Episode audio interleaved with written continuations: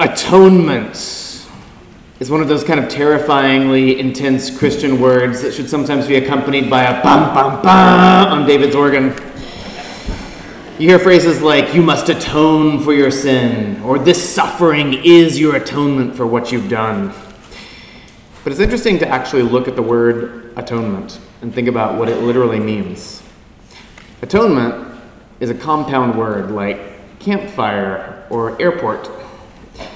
Atonement is the combination of at one ment.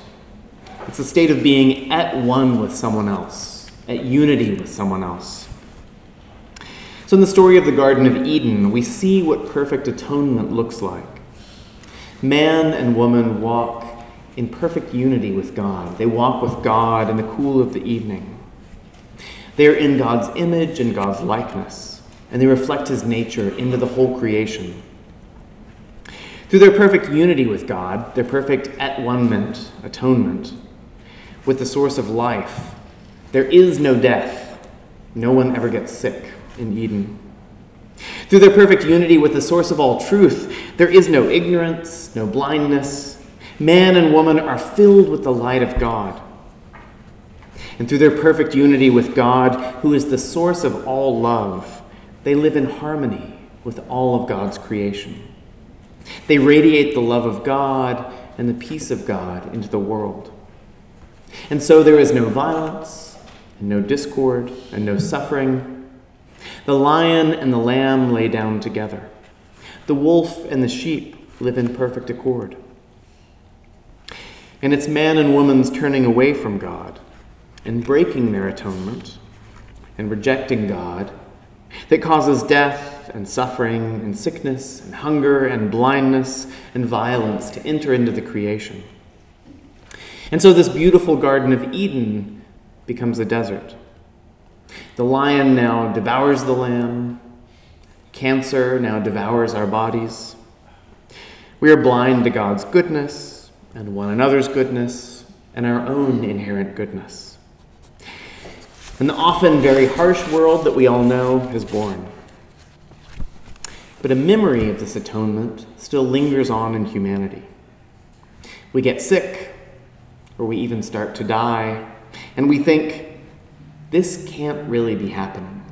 My life can't have been that short. This can't really be the end.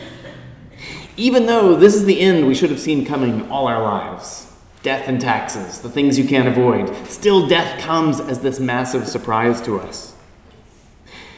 We see someone cheating someone else, someone being cruel to the helpless, and we think, that's not right. That's not fair. This is not how things should be.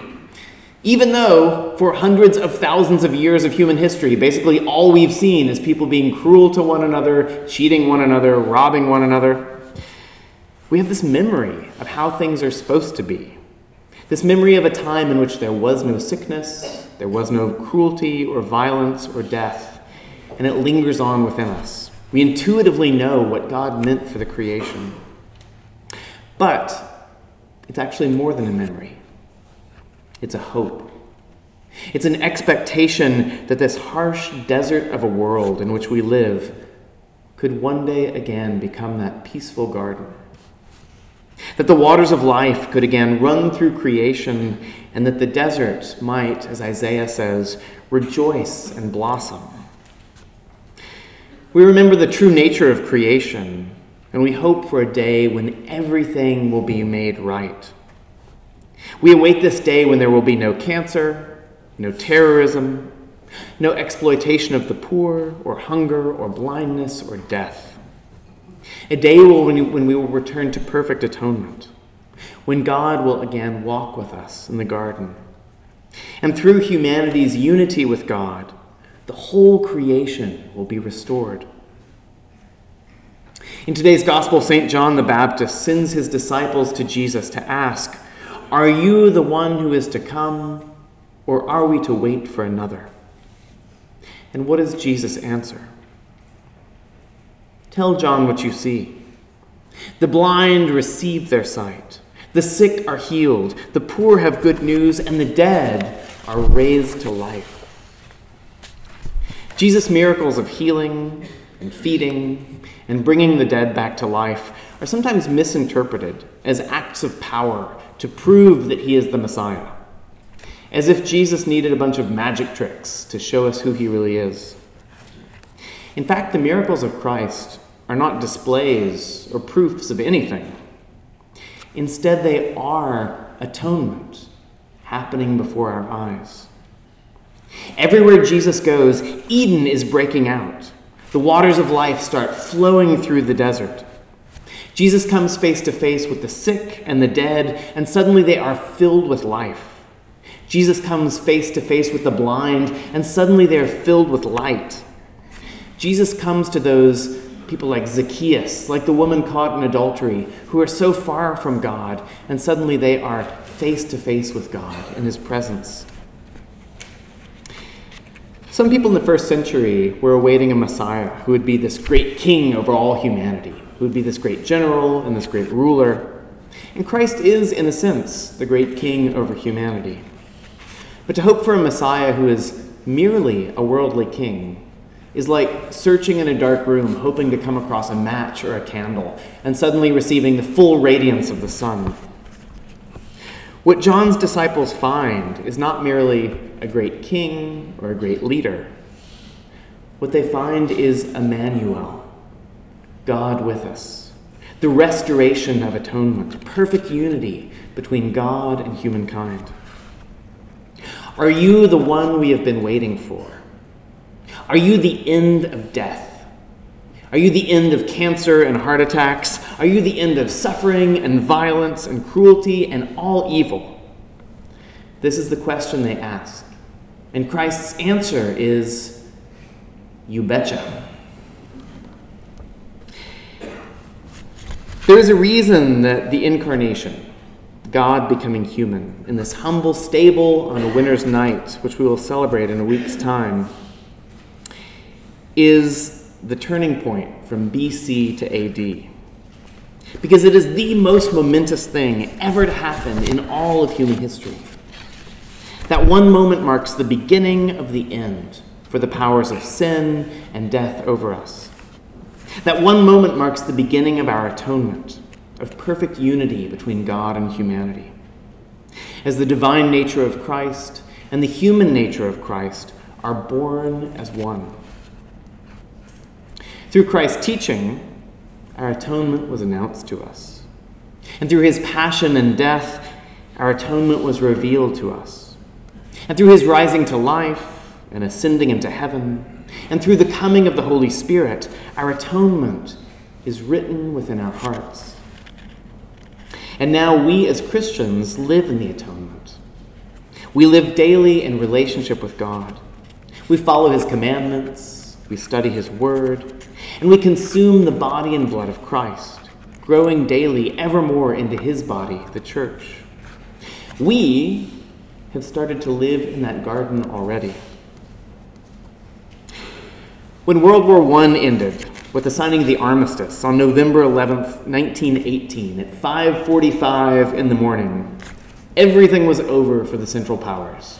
They did not have a chance. The war was definitively over. They had lost. Not a square of captured ground would be kept by the Central Powers. And yet, the fighting went on until 11 a.m. For five more hours, bombs continued to fall, trenches continued to be dug, shots continued to be fired, people continued to die. Even though the war was definitively, absolutely over. And this, as Christians, uh, is the situation in which we now live. Atonement has been achieved in Christ. The power of sin and evil and death itself is broken. The enemy is defeated for all time, but not everybody has gotten the memo. The powers of evil continue to struggle as if they had a chance of winning. And humanity has not fully realized the good news. We too continue to struggle as if we had something to gain by cheating others, by being unkind to others, by winning arguments, being the right one when the other person is wrong, by gossiping, by running after our own passions. And so the church proclaims the glad tidings once again. The war is over. The enemy is trounced. Wake up and smell the Armistice Day coffee. In just a little while, the King will return to reveal the fullness of the atonement to the living and to the dead. In the blinking of an eye, the Lord will restore the fullness of the garden and something even better than the garden, for there will be a new heaven and a new earth. And as Isaiah says, the ransomed of the Lord shall return and come to Zion singing. Everlasting joy shall be upon their heads, they shall obtain joy and gladness, and sorrow and sighing shall flee away. So St. James tells us today be patient, therefore, beloved, until the coming of the Lord. Strengthen your hearts, for the coming of the Lord is near. Behold, do not grumble against one another, so that you may not be judged. See, the judge is already standing at the doors. What does it mean to await Christmas? What does it mean to await the final judgment? And what does it mean to really hear the good news of Jesus Christ? It means that we start living in the garden here and now. That we start living as though our death is not scary but irrelevant. As though sickness is just an annoying thing that we have to encounter. As though cruelty and violence and the enemy himself have no power over us. It means starting to live as though we have nothing to gain through judging other people, nothing to gain through holding grudges or hoping for comeuppances for others, nothing to gain through amassing more and more stuff for ourselves. The atonement has happened. God walks with us again as the man Jesus Christ. The garden is beginning to blossom, and we as Christians are called to live life in that garden and to enter the new creation in its fullness in the life to come. Amen.